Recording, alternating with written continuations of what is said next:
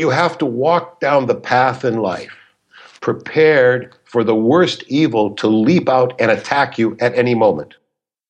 And you have to walk down the path in life prepared for the greatest joy to leap out and embrace you at any moment. And you have to walk down the path in life prepared for absolutely nothing to happen at any moment. And you have to walk down the path in life prepared for all of this to happen at any moment. So you wow. don't presume the next moment, but be available to the moment. That Sober Guy podcast contains adult content, merciless truth, and emotional nudity. Listener discretion is advised. Broadcasting from the west coast of the Golden State, the nation's most straightforward recovery talk show. That Sober Guy podcast, helping to keep your brain sharp and your blood clean. And now, Shane Ramer. Thank you for tuning in today. I'm super excited to bring on our next guest for this week. His name is Noah benShea. Noah's bio is too rich to not explain and talk about a little bit, and I'm just going to go ahead and read right through it. Noah benShea is one of North America's most respected and popular poet philosophers. He's also a scholar, theologian, long range thinker, executive advisor, speaker, and international best selling author who was, by the age of 23, an assistant dean of students at UCLA, and then by 30, a consulting fellow to a number of esteemed think tanks, including the Center of Humanities at USC and the Center for the Study of Democratic Institutions in Santa Barbara. An international public speaker for 35 years, he has lectured at literally hundreds of universities, including MIT, Harvard, Duke, now, Noah is also an international best-selling author of 23 books translated into 18 languages. With global sales of over 2 million copies, his books continue a tradition begun with the Jacob the Baker series, which has been embraced around the world as timeless fables in countries as diverse as China, Mexico, Spain, Italy, Brazil, Germany, Holland, Japan, Norway, Thailand, Israel. So the bio does go on, but I could be here for probably you know, six more months going through all of Noah's work, and we talk a little bit about that. I really had a great time getting schooled by Noah. Um, this man is a wealth of knowledge, and I am I'm totally feeling 100% confident in saying this is probably one of the best episodes that that sober guy podcast has put out. Um, like I said, a lot of good different nuggets, a lot of good pieces. Really sit back and try to embrace this one. Um, you can really learn a lot and apply it to everyday life. Yes, the foundation of it is addiction, alcoholism, recovery, but really, uh, this this conversation really just gets into the depths of life and how to deal with life and how things can go on around us, and we can get wrapped up in those things and really not live out our lives to the full potential that we were created to be. So I would really, uh, you know, even another thing, take some notes um, I went back when I was editing this episode and I took a lot of notes during that process because there was so much good information, um, you know, during the conversation, and I didn't want to miss it. And I can't wait to go back again and uh, once I put this part of it all together and listen to listen to it as a whole. So I, I would really recommend that. Take some notes down, embrace this one. Uh, Noah was kind enough to come on and and share his knowledge, which which he's really shared with um, you know, all around the world with Fortune 500 companies. They paid this guy a lot of money to go out and do this stuff. And he came on on the show um, just as a good man, just to spread the word, just to give it to you guys and uh, help be an ally in recovery and be someone that you can look to. So we're going to get to that conversation with Noah in just a moment. First, a word from our sponsor, Sober Nation. Sober Nation is the largest online recovery community and treatment resource center. They provide treatment resources to those struggling with addiction, as well as to family members who are caught in the crossfire. On top of that, Sober Nation is a huge community of good people who share their experience with each other. They have informative content, recovery and addiction news, as well as an entire clothing line which helps expand the culture of recovery. They can be found at www.sobernation.com. Once again, that's sobernation.com. Check this out.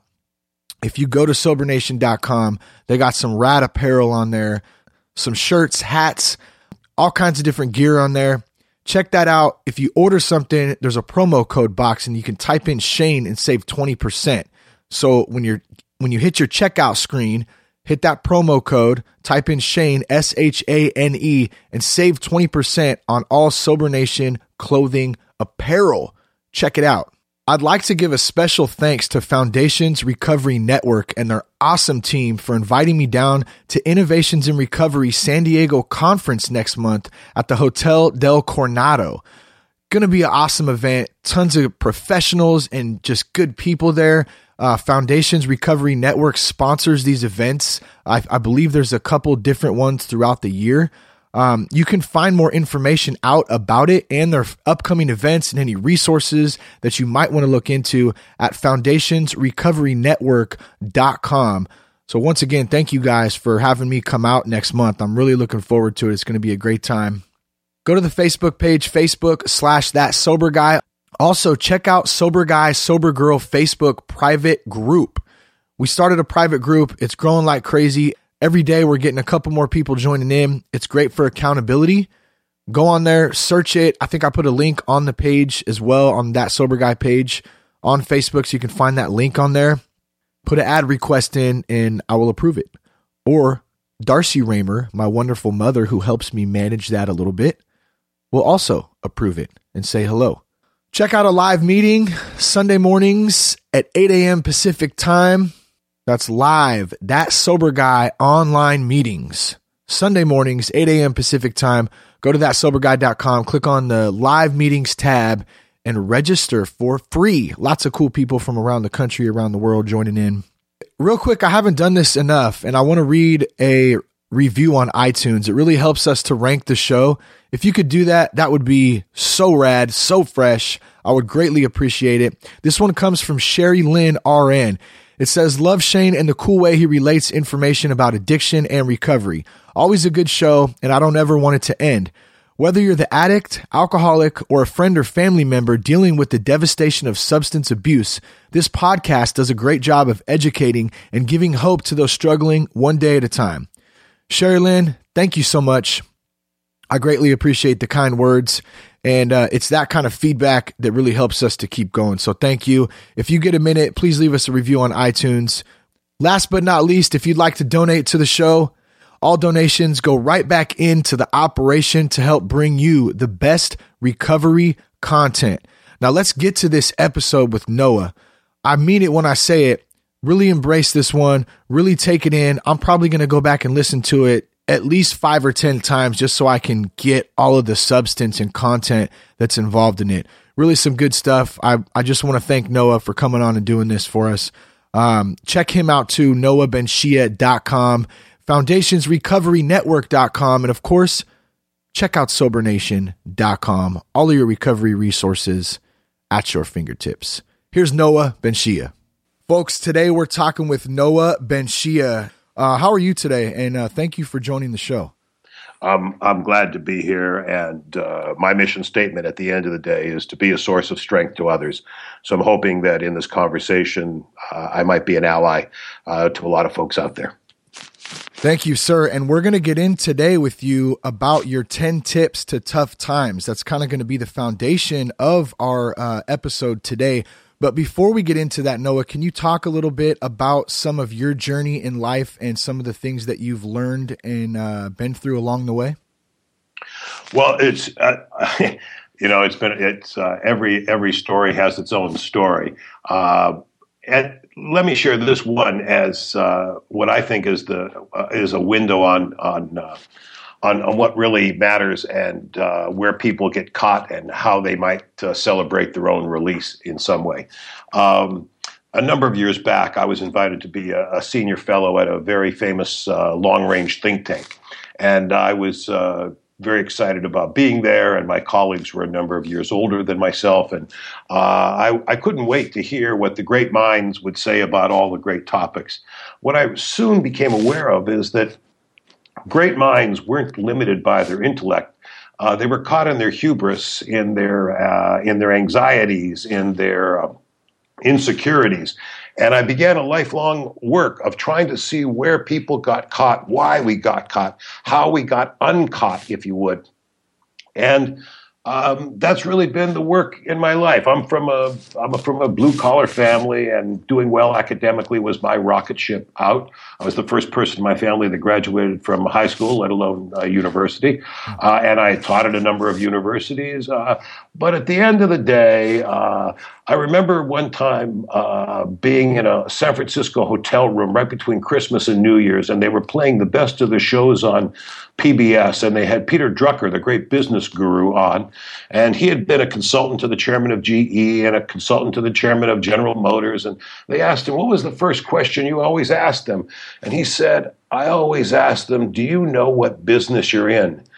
And for me, I, it was like I was um, a student of a, of a great Buddhist monk being whacked with a bamboo stave. and I said, okay, I've been a professor. I've written a lot of books. I've spoken to the Library of Congress. I've met presidents. But really, what my work? What is your work, Noah? And my work is to be a source of strength to others. That's what I understand about myself. Uh, I understand I feel best about myself when I'm doing that work, and it's one of the reasons I'm glad to to be here today. I, I, I a number of years back, I was uh, speaking to some young people at this camp, and at night they I went into their cabins and I said. Um, Listen, I want you to know there isn't a bear in the woods who never thought that he would get caught. But in life, all of us at some point find ourselves with our foot in a trap. And just remember that big, that big old bear that getting caught in life uh, can happen to all of us. And recovery um, is are any of us who know that we're recovering from who we were to who we might yet be. So I, I, when I know that the, the basis of this conversation is about sobriety and recovery and trying to be an ally to people and that, I just want to remind everybody that we're all in recovery. We're all recovering from who we were to who we might yet be. Uh, that honors everyone in this conversation. Yeah, great, great point, Noah. And I think, um, I think part of that too, at least for me, is being able to to find that ability in me to step outside of myself as who I was into stepping into who I am today. Um, all, you know, all, past. Yeah, yeah, yeah. Uh, my line on that is: uh, "Don't let the past kidnap your future." Yeah, that's great. Don't let the past and all personal, uh, folks. All personal transformation requires self-witnessing, and Aristotle said that honesty is the is the portal to all wisdom. And Aristotle, by all regards, was a pretty smart guy. But if honesty is the portal to all wisdom, humility is the portal to all honesty. So being able to admit when we are less than we might hope yet to be gives us access to honesty, and honesty gives us access to wisdom. So wow. it's it's important to be able to step out and be an honest witness on yourself. Uh, you know, I always think these guys, when they're on trial, said, "Do you promise to tell the truth, the whole truth, and nothing but the truth?" I think each of us have to stand up and take witness to ourselves and say, "Do we promise to tell ourselves, ourselves, right?" Because yeah, yeah. it's that's ground zero, uh, ourselves. Because we can't be honest with others until we're honest with ourselves. And all personal deceit will eventually become social deceit. And uh, everybody dealing with addiction understands that because suffering from addiction means that at some point you had to be hidden to be covering what you were doing. And consequently, people suffering from addiction are very, very, very good liars because they've had to be practiced in that process. And what we know is that you've got to be an honest witness to yourself uh, because you, uh, if you, until you can be honest with yourself, you're not going to be able to be honest with anyone else. So, so in that honesty, in that finding my true self, um, you had spoke a little bit about humility, and there's there's that battle between pride and humility. Can you elaborate on that a little bit? Well, it's not by chance that you know it's uh, a, a, hubris is pride uh, is considered the first of the seven deadly sins. Mm. Uh, it's a very tricky business. This pride stuff. Uh, I'll give you an example of a story that I love of, about a guy at a church who was voted the most humble person in that community, and as a result of winning the most humble person in that community, they gave him a medal. And the following Sunday, he went to church and he wore his medal, and they took it away from him. So I think you know it's a it's a very uh, you know it's a, it's a very slippery slope.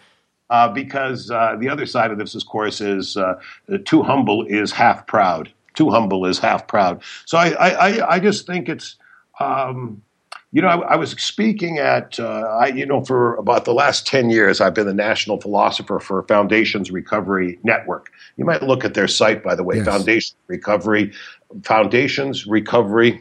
So real real quick if you go okay. to if you go to our site too on that sober guy we have a link to foundations on there under the resources tab. Yeah. Um, take a look at foundationsrecoverynetwork.com or heroesinrecovery.com uh, they have a uh, webinar uh, they have a innovations and recovery program in san diego april 4th through 7th foundationsrecoverynetwork.com or heroesinrecovery.com good folks. I've worked with them a long time. And I was speaking at one of their facilities out there at Michael's house out in Palm Springs a while back. And there was a young girl, and she stood up and she was just she just she just she, she, was aching and she said i have so disappointed my parents i have so disappointed my parents and i looked at her and i took her in my arms and i said you're not here to meet anyone else's expectations you are here to meet your own expectations you know, there's that that that that sense of um, of pride isn't like a pride in someone else's giving you the applause.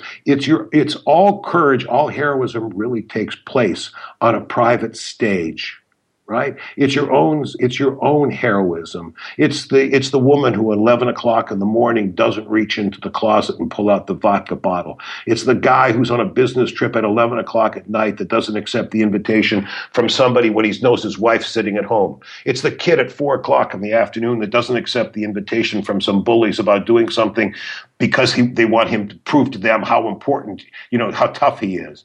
So this, these, these are we, we always have to understand what a private stage real heroism is. It isn't courage is running up a, a you know a, a, hill under gunfire, but courage is also daring to be your best self and having sure. and not worrying and not waiting for the applause, not waiting for the applause. You know, uh, that, that's that, that's that's what we're we're talking about. It's it's a life is a very very a private business. We're all alone but we're all alone together. So when you understand your own isolation, when you understand your own uh, individuality and um, uh, sense of uh, you know of just being by your uh, you know there's a line I wrote once that God is never so with us as when we feel alone.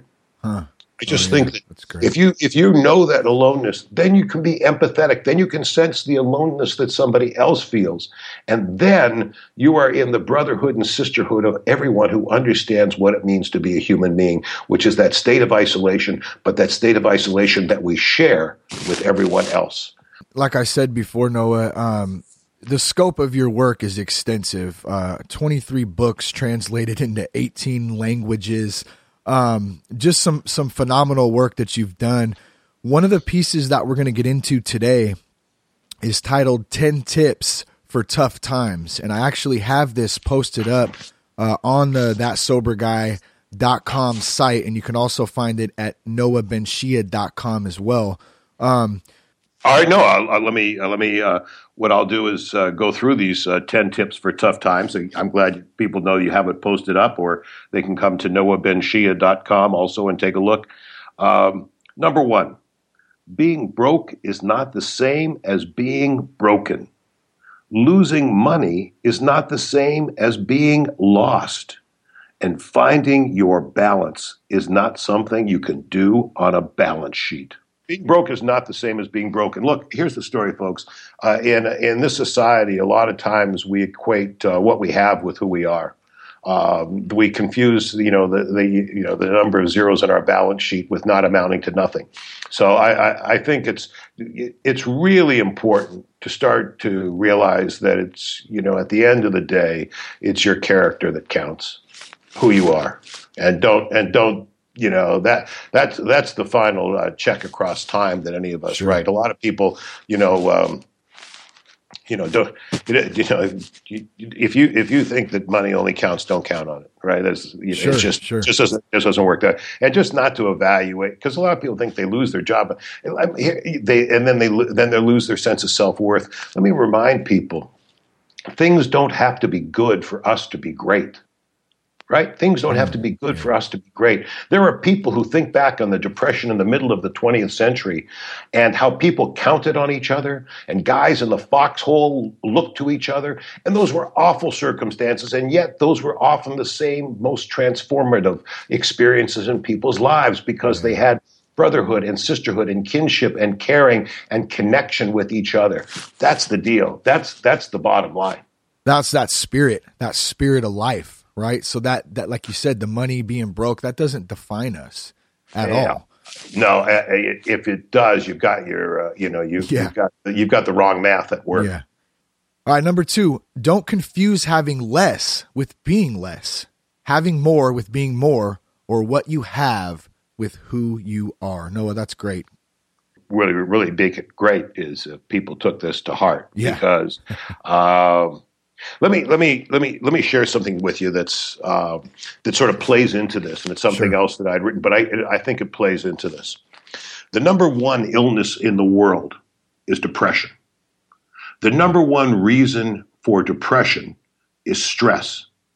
The number one stress is people trying, or when people try to be in control of things that are out of their control.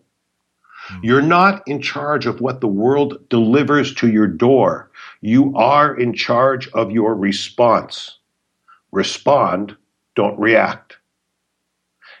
We're not in charge of what happens to us a lot of times. You, wake, I wake up in the morning, I stand in the shower, I say, how, how am I doing? Well, so far I haven't lied to anybody, I haven't cheated anybody, I haven't been dishonest in any way. I'm okay. Yeah. Right? I wake up and I see what's going on in the world. I'm not in charge of that. I'm in charge of how I respond to it, not react, because reaction is a sucker punch. That's just you talk about fighters. You know, if you're just reacting, you're you're going to get hit. But if you're responding, it's a studied what's the best thing to do in this situation, not just letting your emotions run the gambit. Oh, so I just. You know, these are uh, so uh, not confusing having less with being less, or having more with being more, or what you have with who you are. You're not in charge of that sometimes, right? Circumstances change, things involve I love that too that you just pointed something out because I I just learned something right there. I, have talked about that with in in many conversations about be, not being able to control outer circumstances. We can only control the way we react to them. I've always said that, but you just pointed that out. It's not a reaction. Um, it's a response. It's a response, and that's that. Yeah, I've never thought about it like that. Before. I'll give I'll give you a great example of that, Shane. How it plays out. If it was a reaction, think of a pool table. Okay. Where the where the cue ball hits a ball which hits another ball, which sinks a ball. All those balls operate out of a reaction syndrome and get sunk without having any decision making. Got it. If you just operate in a reaction syndrome, you're like one of those pool balls. You're going to find yourself sunk without having any idea how the hell that happened. Yeah. Yeah. they say that the great baseball players, for example, when the pitcher is throwing a ball at 95 miles an hour, the great ball players see it coming a little more slowly than the rest of us. Mm-hmm. My son is a world champion uh, martial artist, and what he knows it's a different experience for fighters who have been in 800 fights than the guy that jumps out of a car when a drunk comes screaming at him. Yeah, right. Oh, yeah. You're you're in a different state of mind. So each of us have that opportunity to really just stop for a second and try to react, just to respond instead of being caught. We confuse how we feel with who we are. Huh.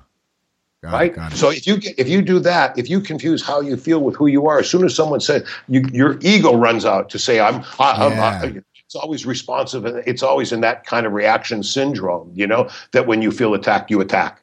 We'll just we'll just I'll give you a great example. When somebody sometimes gets angry with you, which is all they're just in their caught in their life and their own. Here's an alternative to say, you know, I you know, they're waiting for you to get angry back and say, you know, listen, here's what I think. I think that anger is yours. And if I took your anger, I'd be taking something that isn't mine, and that would be dishonest. So I won't be taking your anger because it's not mine. People look at you, they don't know what the hell to do with that yeah. when they when they hear it. But it's not getting caught in the reaction syndrome. Let's uh let's move on to number three, Noah. I, and I, I like this one a lot. Slow down what you're chasing may be trying to catch you. You know, uh, the faster we go in life, the sooner it's a blur. Hmm. There's there's a long line, a great line says, uh, "To live long, live slowly." Uh, the Japanese say, "When you're in a hurry, go slowly. Uh, a lot of us think that going faster is a sign of success in life, but uh, going just simply going faster uh, puts you. Uh, life is is more often a blur, and a lot of times in life, um, putting our foot in the brake can get us to a place faster than we might have thought just by putting our foot on the gas. Yeah. And a lot of times, and here's the here's what I would take on this, Shane. For a lot of a lot of times, what we stop doing is the most important thing that we can do. Mm. Mm. A lot of times, what we stop doing can be the most important thing we do. I think that's why that that one resonates with me so much because um, you know I have two young kids, I have a wife. You know the responsibilities of life, right? Trying to be a good man, trying to get everything done, trying to um, trying to just just do it the right way, right? Do my best, and in that comes that fast paced, chaotic, go, go, go, go, go. And it can really jack me up sometimes. And I, I literally have to like step back. I should probably do it uh, today when we're done and say, slow down for not, not just, you know, I'm not just alluding to this conversation. I'm just saying in the weeks that have been coming, it's been quite busy a lot of things going on. Yeah. I need to stop and and do exactly what we're talking about right now and just slow down a minute. Take a breath, step back, look at everything and and really be grateful for all of it and then and, and just kind of take take a take a minute with myself you know i just me just share this with you because it's sort of it's a it's tangential but related to this mm-hmm.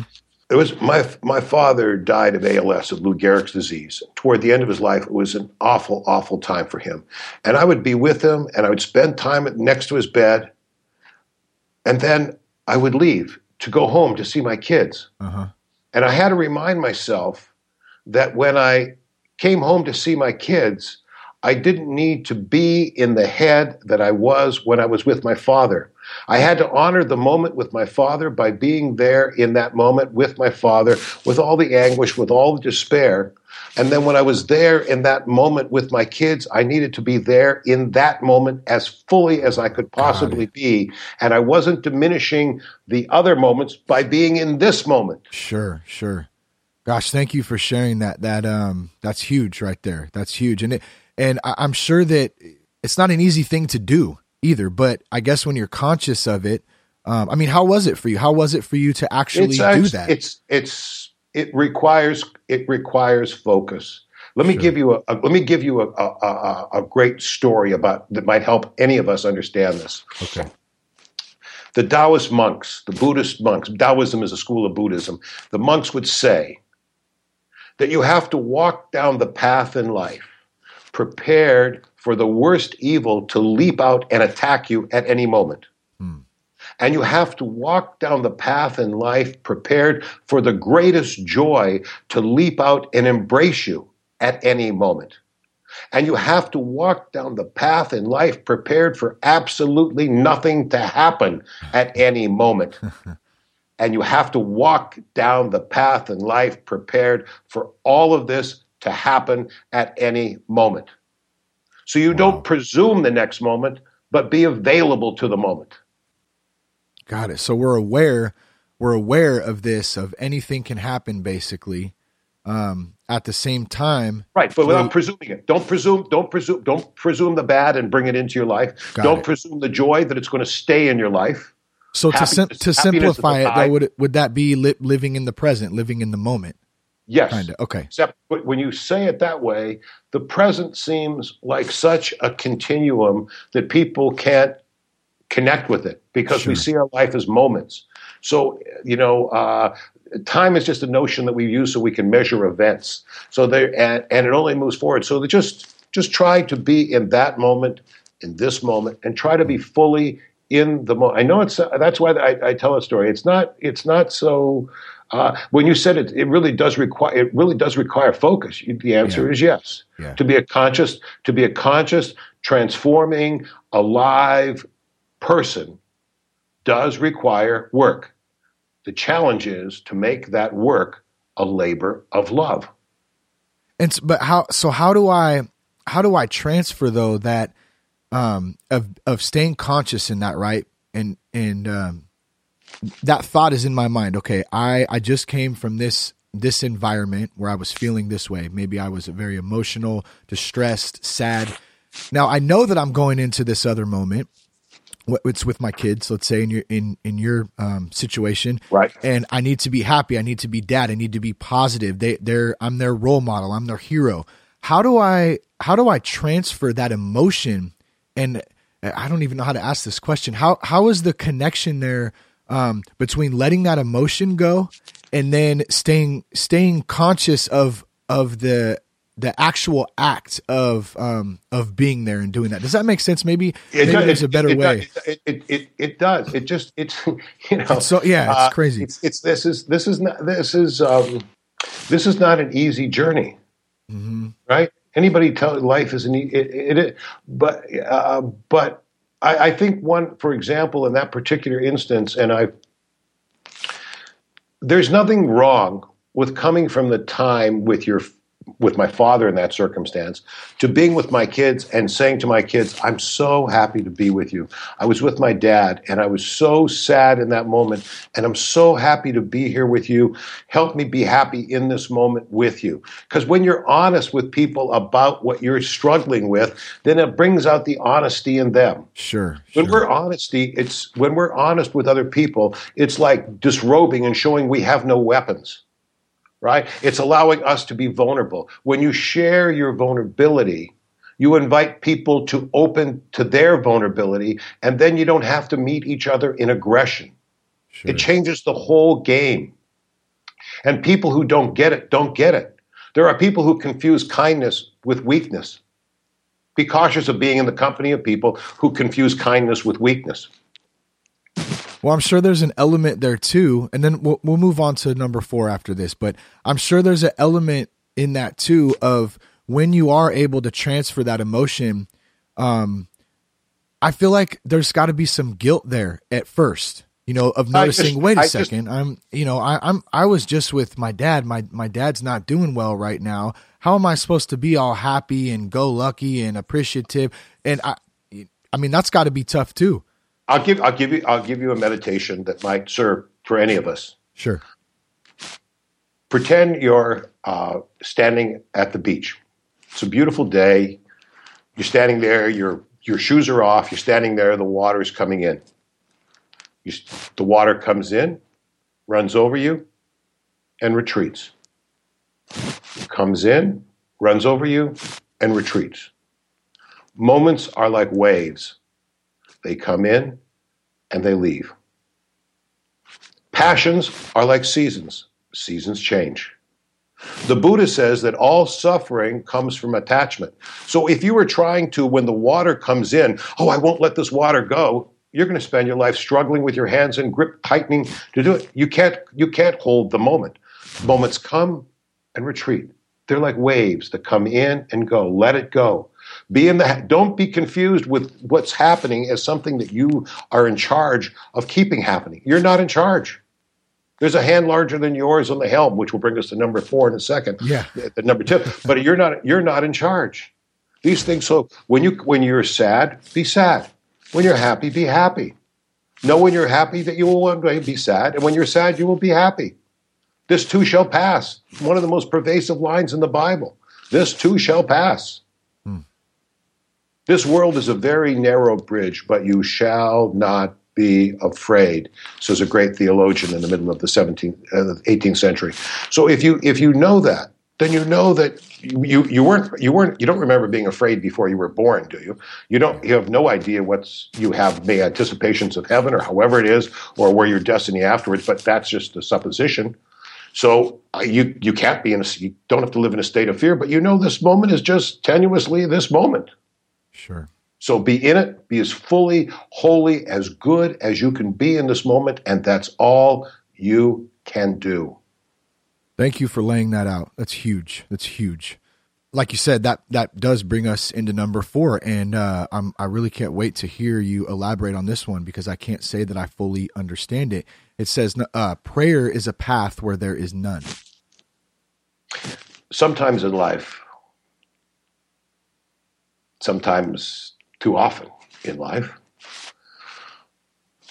We don't know how we're going to deal with the next step on our path. And uh, that's a good cha- that's a good that's a good time to pray. Hmm. Because prayer to to to enter into prayer is to be humble. Because prayer says that there is something greater than me some force, some unity, some however you choose to see a theological, cosmic individuality, anthropomorphic, or spirit, uh, however you come to it, that there's something greater than yourself. And as soon as you realize that there is something greater than yourself, then you can be enhanced. Hmm. Then you be that as uh, I'll give you an example. The only way you can take a breath is to release a breath. So you have to give up your own self importance to be enhanced by something even greater than yourself. Wow. And that's how you find the next step and the next step and the next step. Yeah, I don't know. I don't know what I'm going to do. It's the first step. That's why it's the first step in the 12 step. Sure, right? That sure. I that there you you you give up your notion of self control of control because if you with control is hubris. You're not in charge of the universe. You're not in charge of what the world delivers to your door. You are in charge of your response. Respond, don't react. To understand that, to begin to know that, is the first step of prayer. Prayer is the, that we can learn everything we want about prayer, everything we can study, all the texts and all the religions. But the portal to all prayer is humility. So that's why I say prayer is a path where there is none. When you don't know where you're going to go or how you're going to get there, can you say that one more time? One more time. Prayer is the portal to all humility. Is that what you said? I'm saying that humility is the portal to all prayer. Yeah, I love that. Humility is the portal to all prayer. If you, if you, ex, if you come to that, um, knowing that, um, knowing those times when I have disappointed myself, makes me a better man.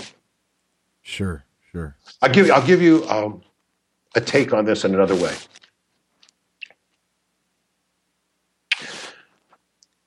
You you're you you've fallen in love. Okay. And you think you want to be with this person, but you're afraid maybe out of some circumstance in your past or oftentimes your own self or things you've seen in movies or how or your own diminished sense of self, you're afraid that this person won't be honest to you. They won't be faithful to you. So you're afraid to commit to them because of what they'll do in their own dishonesty and how it will break your heart. Hmm. The response? Well, if they do, you'll be sad. And you've been sad before. But you won't be sad about who you are. Because it won't be you that did the dishonest thing. It won't be you that was unfaithful. You may be sad, but you will not be sad at who you are. Take that's there there's the place to find, if you will, where it's not false pride. Yeah, sorry, I'm chewing on that for a minute. That's uh it's a very tough yeah. notion because it's because it keeps so many of us from relationships or other play you know that we, we that we're afraid of because how we will be how we, we will be rejected or turned sure. down brokenhearted. Sure. But as long as you're not brokenhearted about who you are you're okay with you. Because your first relationship is with you.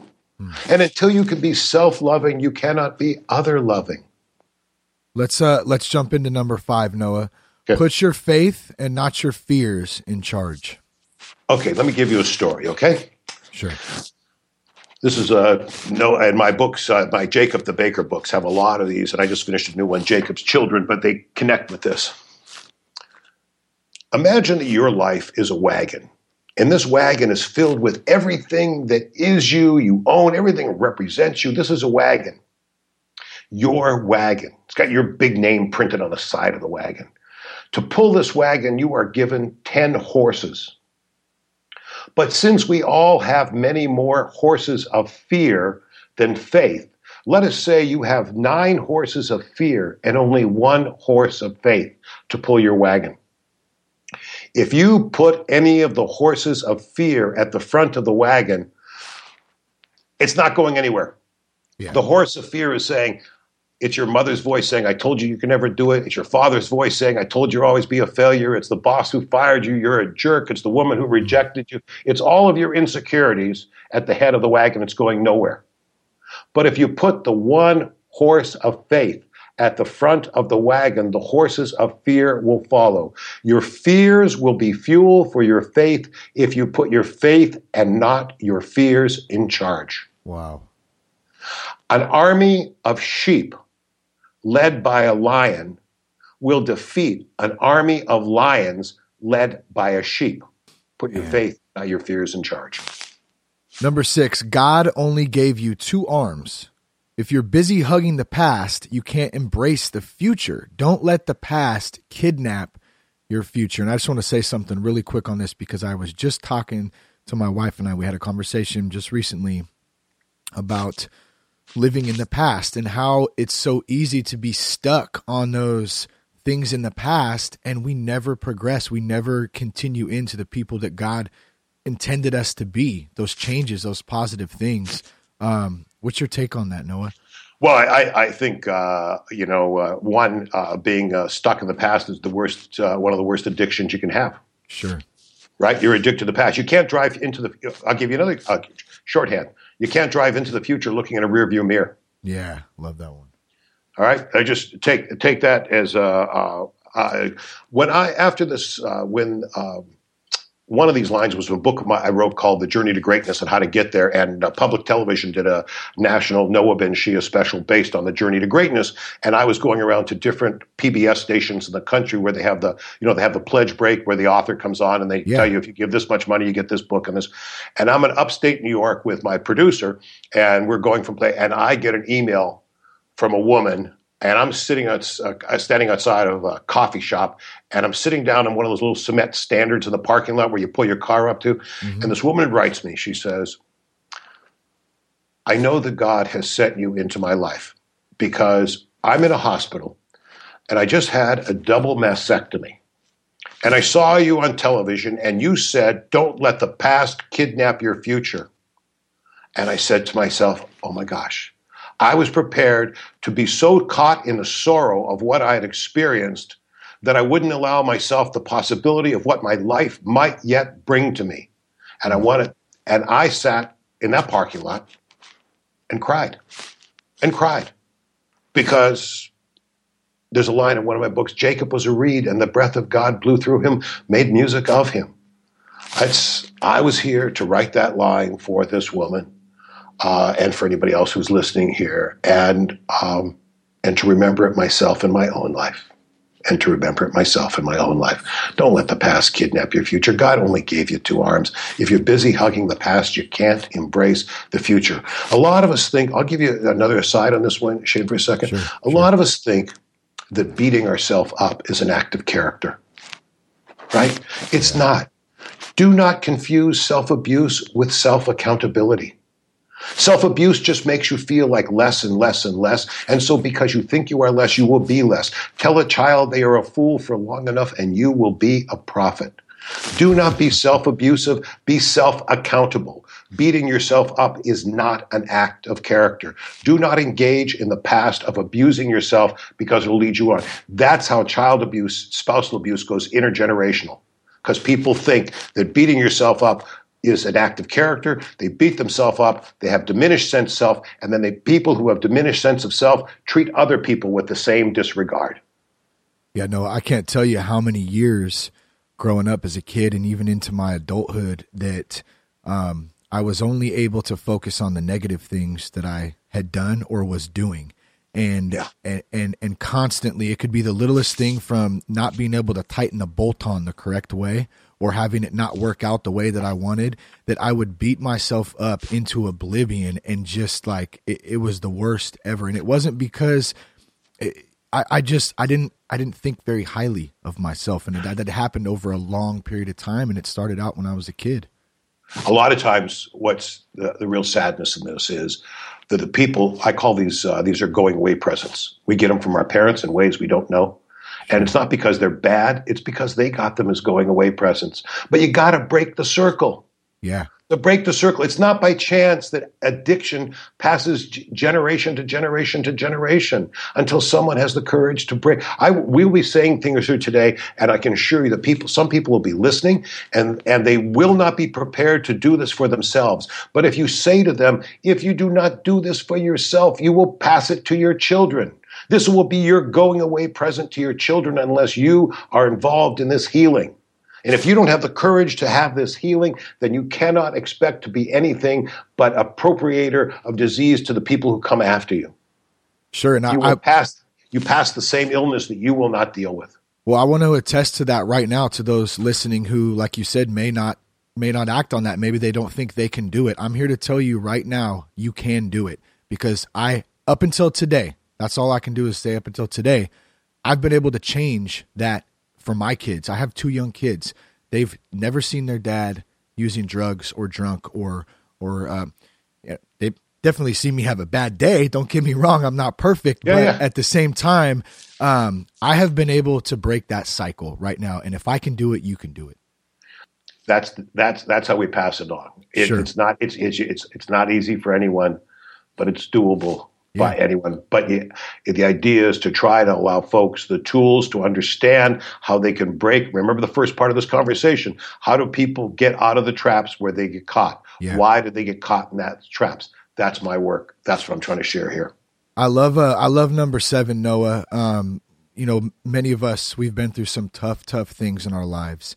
And uh, number seven, this too shall pass. Change is the only constant. In order to take a breath, you must release your breath.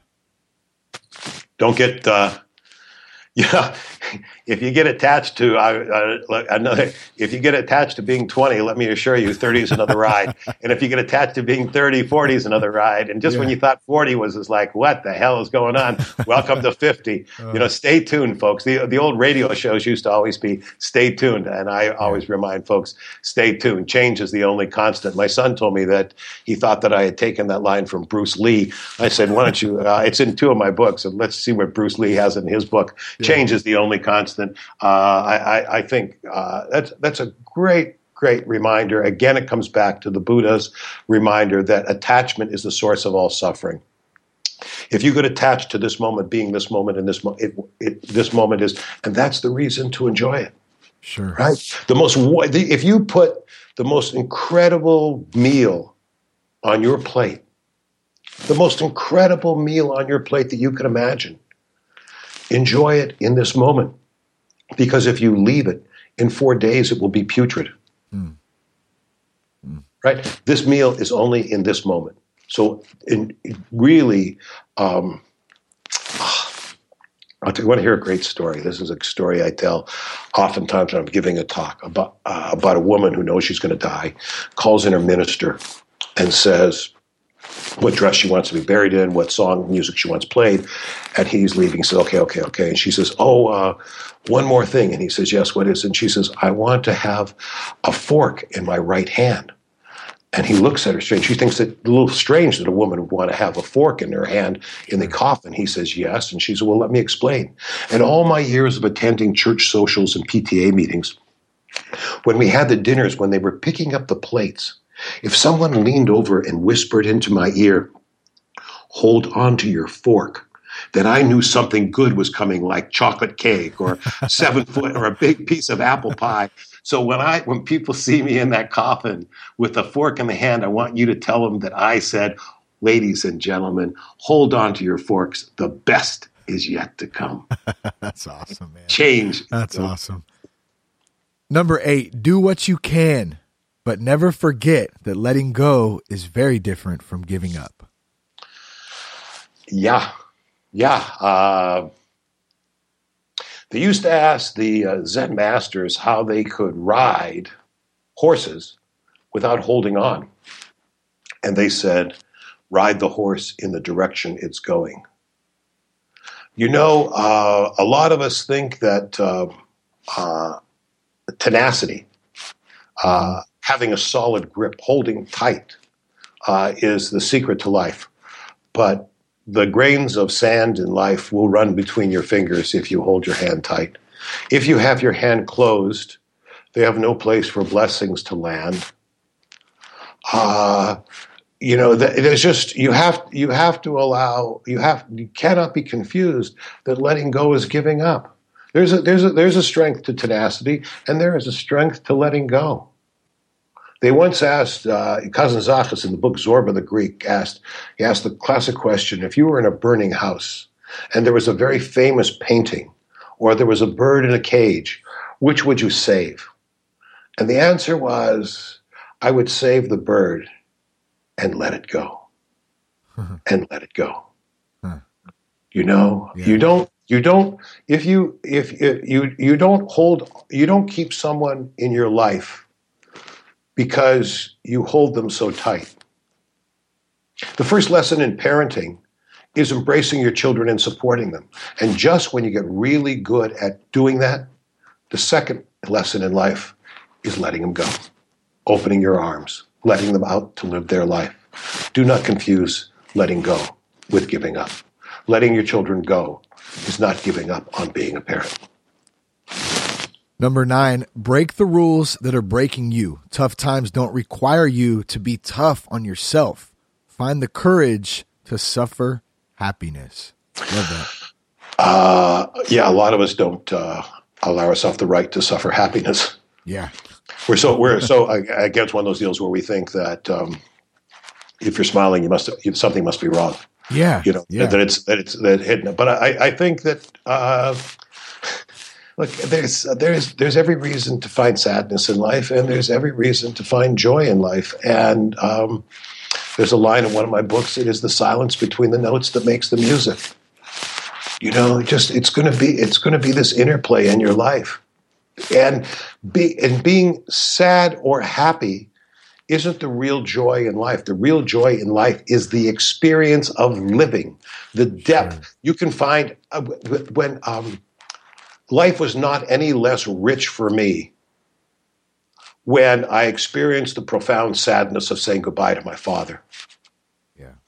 It was sad, but life was no less rich for me for allowing myself to have the depth of that feeling or the depth of the joy when my daughter was born. You know, and you just uh,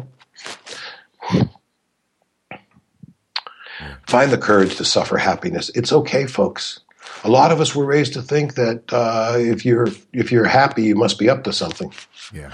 But I'll give you. Here's a take from the addiction standpoint. Um, a lot of people start uh, drinking or doing drugs uh, because uh, uh, to make, to get happy. Uh, down the road, it doesn't look like they're that happy.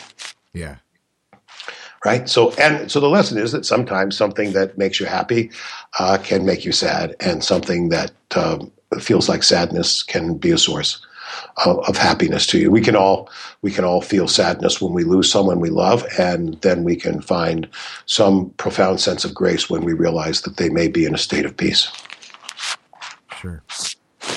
Let's uh let's move on to number 10 Noah. This is last but definitely not least in this wealth of knowledge that you have just provided. Uh, number 10, remember, remember, remember. Things don't have to be good for you to be great. It's such uh, I'll give you a, a story that I was told once. It was during World War II and the Nazis, some Nazi soldiers were kicking an old Jew who was on the ground, kicking him repeatedly. And the Nazi was taunting the old Jew, saying, You think you are the chosen people. You think you are great. I'm kicking you. What makes you think you're so great? And the man's voice came back, As long as I am not the person doing the kicking.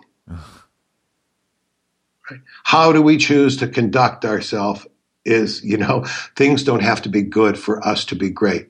There are some amazing people who are operating under tremendous pressure, who are doing something every day to be a good person.